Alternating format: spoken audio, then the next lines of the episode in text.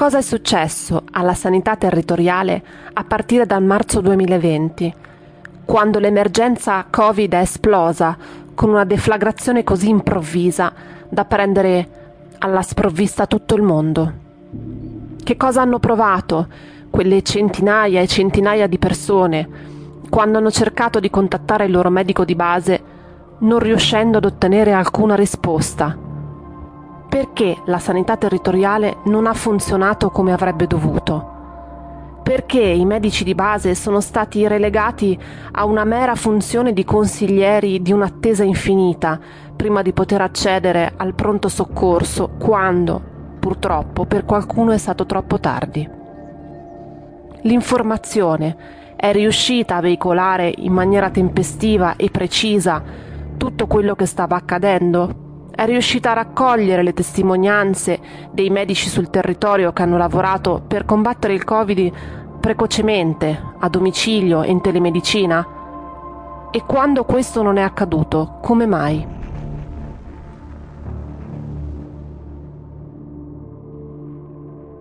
La rete del coraggio, un podcast di Valentina Rigano, un'inchiesta che racconta che cosa non ha funzionato nel sistema sanitario territoriale, che cosa l'informazione avrebbe potuto e forse dovuto fare per portare all'attenzione del governo e delle persone il lavoro di tanti medici volenterosi e che lascia più dubbi che certezze.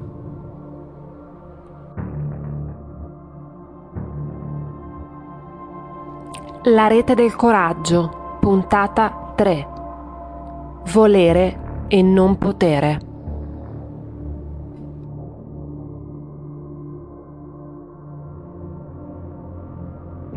Avete presente quando si desidera tanto poter dare una mano, poter fare qualcosa di utile e si comprende di averne le capacità e le possibilità, ma nessuno si dimostra pronto a cogliere, a raccogliere quella mano tesa?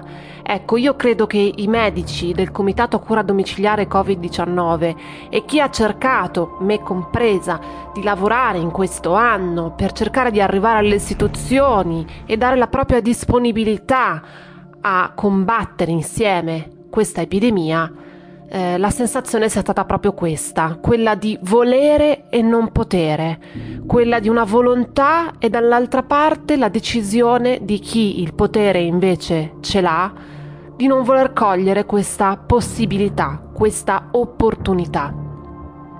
Perché parto da questa riflessione? Perché al di là di tutto quello di bello che è stato fatto in questo anno dai medici, in questa inchiesta voglio concentrarmi su quello che invece non ha funzionato per riuscire a riflettere insieme, senza necessariamente arrivare ad una conclusione da parte mia, se quello che non è potuto accadere è stato causato da una volontà o da un'incapacità, oppure semplicemente da uno dei sentimenti più basici, più banali dell'essere umano, ovvero il desiderio di sentirsi dire che i più bravi siamo noi.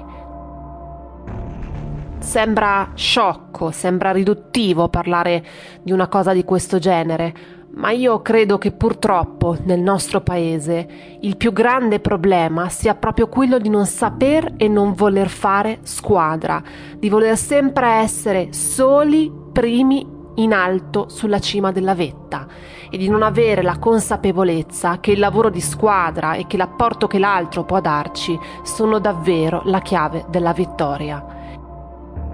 Ed è a questo proposito che ho chiesto a una delle persone che è stata supportata e curata da questi medici di raccontare in viva voce la sua esperienza.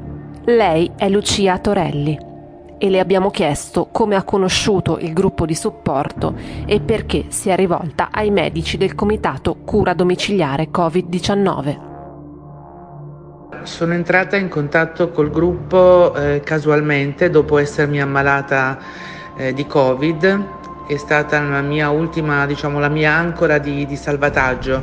Me ne aveva parlato qualche settimana prima una mia amica, ma essendo un gruppo che era presente sui social non ho dato immediatamente la giusta attenzione. Dopo eh, 15 giorni di, di, di atroci pene con il, con il Covid e dove eh, c'era un medico curante che continuava a dirmi che dovevo solo prendere, assumere come farmaco la tachipirina e attendere l'evoluzione della malattia, eh, in una notte con la febbre alta e scoraggiata e con la paura di dover finire in ospedale, cercando sui social questo, questo gruppo, l'ho, l'ho trovato, mi sono iscritta ho inserito i miei dati, ho, ho descritto mie, i miei sintomi, che cosa mi stava succedendo. Questo succedeva alle due di notte del 16 marzo di quest'anno e alla mattina prestissimo una moderatrice mi ha subito contattato e mi ha messo in contatto con il medico volontario che poi mi ha seguito per tutto il tempo. Il supporto che questo gruppo, che ha, un, ha una, un'equipe incredibile di persone volontarie che si dedicano sia dal punto di vista medico che dal punto di vista psicologico, è, è stato proprio questo. In prima battuta la moderatrice che mi ha subito rassicurata dicendo che immediatamente mi avrebbe messo in contatto con un medico e questo è avvenuto veramente nel giro di pochissimo tempo. E nel momento in cui ho... Ehm, sentito e mi sono messa in contatto e mi ha cercato telefonicamente il dottor, il mio medico volontario, il mio angelo custode, è stato molto, non duro, determinato e sua, diciamo, questo suo invito così determinato non, ha, non, ha, non ha fatto altro che spingermi a credere che era la strada giusta. Il mio medico avrebbe preferito che io andassi in ospedale, non si è voluto assumere la responsabilità soprattutto arrivavano le feste pasquali, le feste di Pasqua appunto, quindi sua, la, il, suo, il, suo, orario di lavoro sarebbe terminato come quello di un, di un qualsiasi impiegato di ufficio. Ecco, questi medici di questo, di questo favoloso gruppo eh, sono andati oltre, ma non sono il mio, so, io leggo le, le recensioni che, che puntualmente vengono, eh, vengono, scritte, sono medici che non sono degli impiegati, sono medici che lavorano col cuore, che svolgono oltre al loro eh, servizio di volontariato la propria attività e tolgono del tempo sicuramente alle loro famiglie, a, a, ai loro impegni, a, ai loro svaghi e questo è importante, ti senti, ti senti accolta. Nel mio caso specifico, ripeto, siccome è avvenuto tutto durante le vacanze pasquali, il mio medico era andato, il, dottor Luca Perini era in vacanza eppure mi scriveva dalla, dal, suo camp, dal, suo campo di sci. E quindi psicologicamente eh, per un malato questo è fondamentale, tu col Covid ti senti isolato, ti senti abbandonato, ti senti lontano dai tuoi affetti più importanti eh, ti sembra di vivere una situazione veramente eh, paradossale, no? quasi, quasi, quasi ti senti un extraterrestre fuori dal mondo e soprattutto se hai delle patologie, se hai delle, non patologie, scusami, se hai ehm, dei sintomi importanti come quelli che ho avuto io, eh, anche fisicamente ti senti veramente debilitato. Quindi eh, la, la, la, la, preparazione medica che, che mi è stata eh, descritta, cioè io eh, mi sono fidata perché sentivo, eh, mi ha, mi, ha, mi, ha des, mi, ha, descritto esattamente i farmaci che dovevo prendere, a che cosa servivano, eh, per, eh, quindi ho, ho, ho, cominciato questa cura antibiotica, antinfiammatoria, col cortisone, l'eparina e poi in, in, primis l'ossigeno che è stato quello che subito mi ha fatto alzare la, la saturazione d'ossigeno insomma. Siamo a fine marzo di quest'anno e in quel momento eravamo assolutamente persuasi di essere quasi riusciti a far arrivare il messaggio giusto alle istituzioni perché un dialogo attraverso il Ministero della Salute sembrava ormai essere assodato. Ricordo perfettamente l'email con cui il Ministero della Salute ci ha comunicato un incontro con i vertici Agenas, al quale avrebbe dovuto prendere parte il direttore generale Agenas Mantoan, che è l'ex presidente AIFA, il professor Bassetti, che tutti conoscete perché spesso ospita in tante trasmissioni televisive, il professor Remuzzi, direttore dell'Istituto Mario Negri di Milano, che è l'unico ad essere riuscito a pubblicare una parte di ricerca sulle cure domiciliari, ma ne parleremo più avanti, e due dei nostri medici, membri del Consiglio scientifico del Comitato Cura Domiciliare Covid-19 ovvero Andrea Mangiagalli, medico di medicina generale della provincia di Milano, e Luigi Cavanna, primario di oncologia presso l'ospedale di Piacenza e parte della task force della sua azienda sanitaria con cui tra i primi in Italia usciva per trattare a domicilio malati Covid e che gli è valsa una copertina del Times. Insieme a loro eravamo presenti ovviamente anche io e l'avvocato Eric Grimaldi, presidente del Comitato Cura Domiciliare Covid-19. A quell'incontro però Mantoan non si è presentato. Impegni improvvisi, ci è stato detto. Abbiamo pensato che forse non fosse così interessato e volenteroso di partecipare a un incontro con chi, quando lui era in carica nei vertici AIFA, gli ha scatenato contro il Consiglio di Stato. La riunione è proseguita in maniera assolutamente lineare, come ho anticipato nella puntata precedente, e abbiamo chiuso pronti a partire a lavorare all'apertura di questo famoso tavolo chiesto dal sottosegretario Sileri. Qualche giorno dopo, però, sempre come vi ho raccontato nello scorso episodio, il Dipartimento di Prevenzione del Ministero, su precisa indicazione del Ministro Speranza, perché molti, a quanto ci è stato riferito all'interno degli uffici ministeriali, non erano a conoscenza di questa lavorazione parallela, è stata licenziata la nuova linea guida per il trattamento domiciliare dei pazienti Covid. A quel punto però i due partiti politici che si erano messi in campo attraverso senatori, attraverso il sottosegretario Sileri, per farci lavorare all'interno di questo tavolo ministeriale, hanno deciso di proporre una mozione quando però parlandone evidentemente con i colleghi senatori si sono resi conto che la mozione sarebbe stata più produttiva se votata e proposta sostanzialmente da tutti i gruppi politici e così è stato. L'8 aprile scorso il Senato della Repubblica Italiana, con solamente quattro voti, di cui due astenuti e due contrari, ha chiesto al governo di lavorare quanto più celermente possibile alla creazione di un tavolo di lavoro che includesse i medici che da un anno stanno lavorando sul territorio per poter mettere a punto un protocollo di cura efficace per il trattamento domiciliare precoce del Covid-19. Nel frattempo i vertici AIFA, come è evidente vista la nuova carica di Mantoan, sono cambiati alla presidenza è arrivato Giorgio Palù. Il 5 febbraio del 2021 personalmente ho avuto una conversazione via messaggio con il presidente di AIFA. Gli chiesi se potesse personalmente intervenire al fine di ascoltare quelle che erano le istanze dei nostri medici mi rispose di aver già invitato il ministro Speranza a lavorare sulla terapia domiciliare e mi consigliò di trovare la strada per arrivare ad un dialogo con la stessa Agenas. In quell'occasione, inoltre, il presidente AIFA ha definito la nostra battaglia sacrosanta. Ovviamente, in quel periodo inviamo decine e decine di email e di richieste tramite posta certificata alle quali non abbiamo ottenuto alcuna risposta. All'esito del voto del Senato inviai un altro messaggio al presidente Palù, che anche in quell'occasione mi rispose facendo le congratulazioni al nostro gruppo per l'impegno e affermando che tutti gli italiani avrebbero beneficiato della nostra battaglia. Quel voto che fine ha fatto? Perché non è stato preso in considerazione?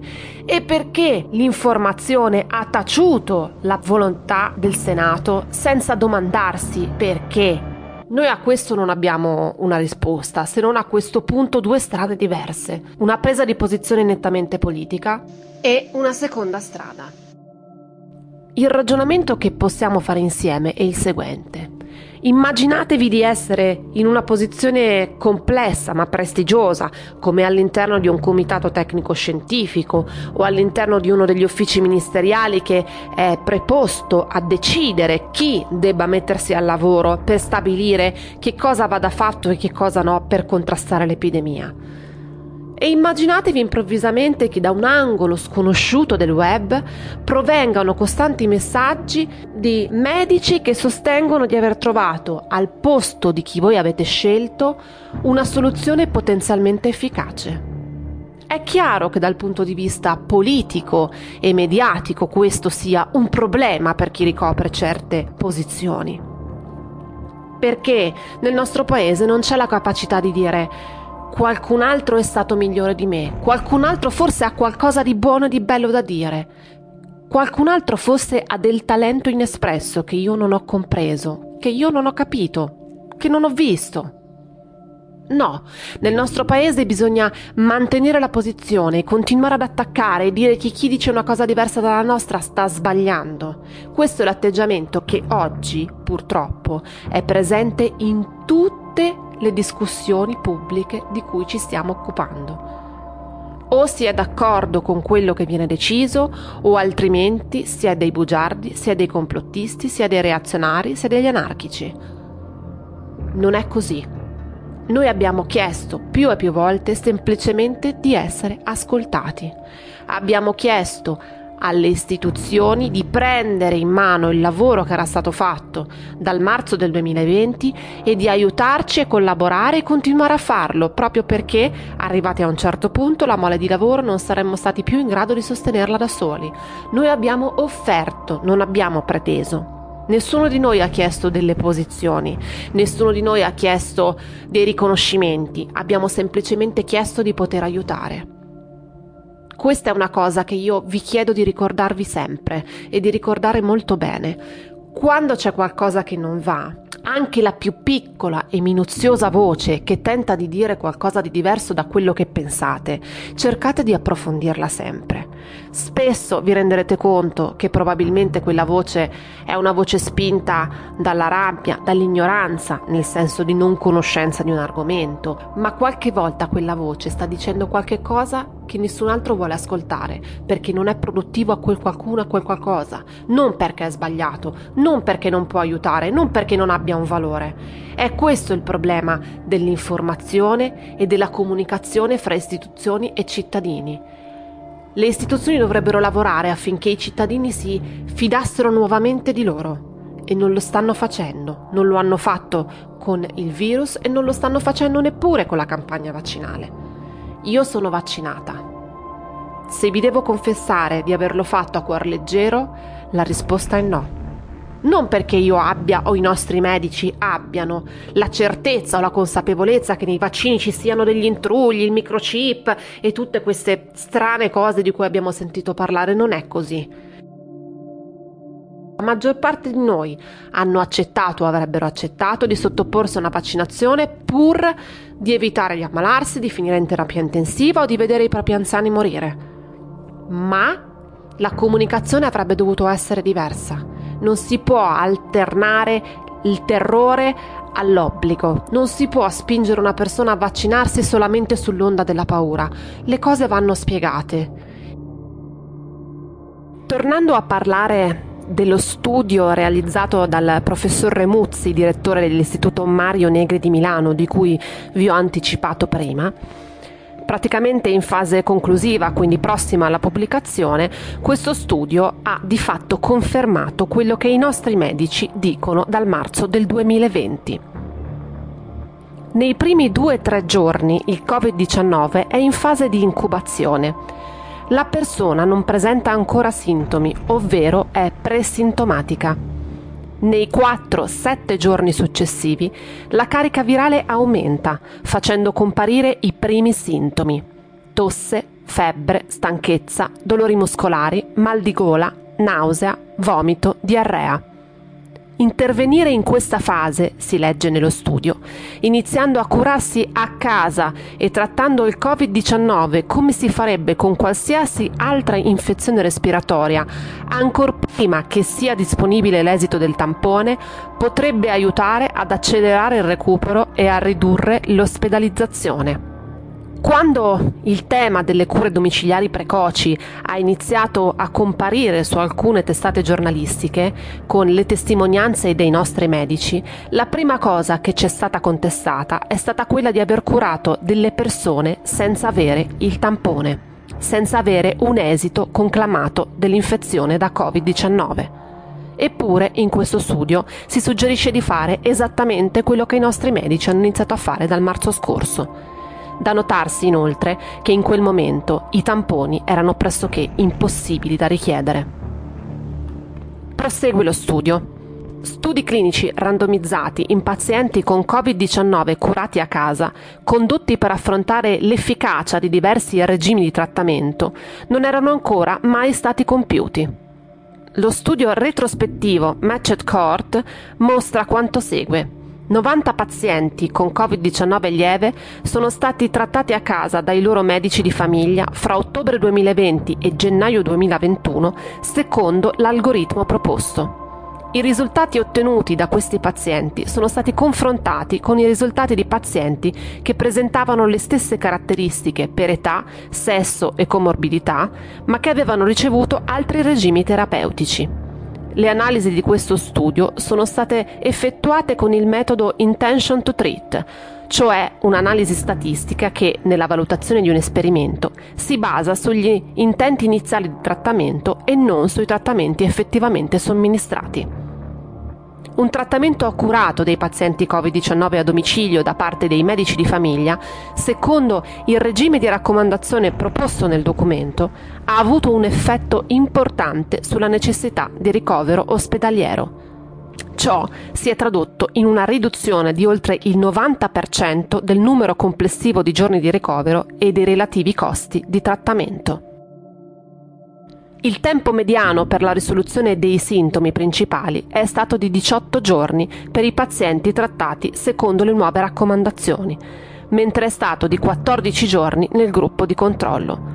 Significa che trattare precocemente a casa non influenza in modo apprezzabile la durata della malattia, quanto invece il suo fenotipo, e cioè l'insieme di tutte le manifestazioni cliniche con una conseguente riduzione della necessità di ospedalizzazione.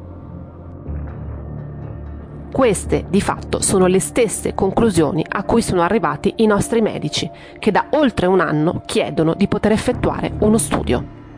Secondo quanto elaborato da Suter e Remuzzi, si legge sul documento presente sul sito dello stesso Istituto Mario Negri, se la febbre non è l'unico sintomo presente, i farmaci antinfiammatori non steroidei, così come l'acido acetilsalicidico, sono da preferirsi al paracetamolo. Quest'ultimo, infatti, non solo ha una bassa attività antinfiammatoria, ma, secondo alcuni esperti, diminuisce le scorte di glutatione, una sostanza che agisce come antiossidante. La carenza di glutatione potrebbe portare ad un ulteriore peggioramento dei danni causati dalla risposta infiammatoria, che si verifica durante l'infezione Covid-19. Il beneficio offerto dai fans nel ridurre l'infiammazione potrebbe invece tradursi in una minore progressione della malattia. I fans, che inibiscono in maniera selettiva l'enzima che produce i mediatori dell'infiammazione, possono avere un miglior profilo beneficio-rischio. Questo è quanto affermato sempre dalla primavera del 2020 dai medici del Comitato Cura Domiciliare Covid-19 vi ricordo invece che nelle prime circolari diffuse a inizio pandemia, questi farmaci, ovvero gli antinfiammatori, erano stati fortemente sconsigliati. Nella gestione domiciliare del Covid-19, conclude il documento, è assolutamente necessario che i medici di famiglia seguano i pazienti giorno dopo giorno, come spiegato nel diagramma di flusso delle varie fasi di monitoraggio, riportato nella pubblicazione su Clinical and Medical Investigations. Cure domiciliari precoci è stato sempre il mantra di questo gruppo di lavoro. L'assistenza costante in telemedicina con una verifica costante della saturazione e dei sintomi è stata la punta di diamante del lavoro dei medici del Comitato Cura Domiciliare Covid-19.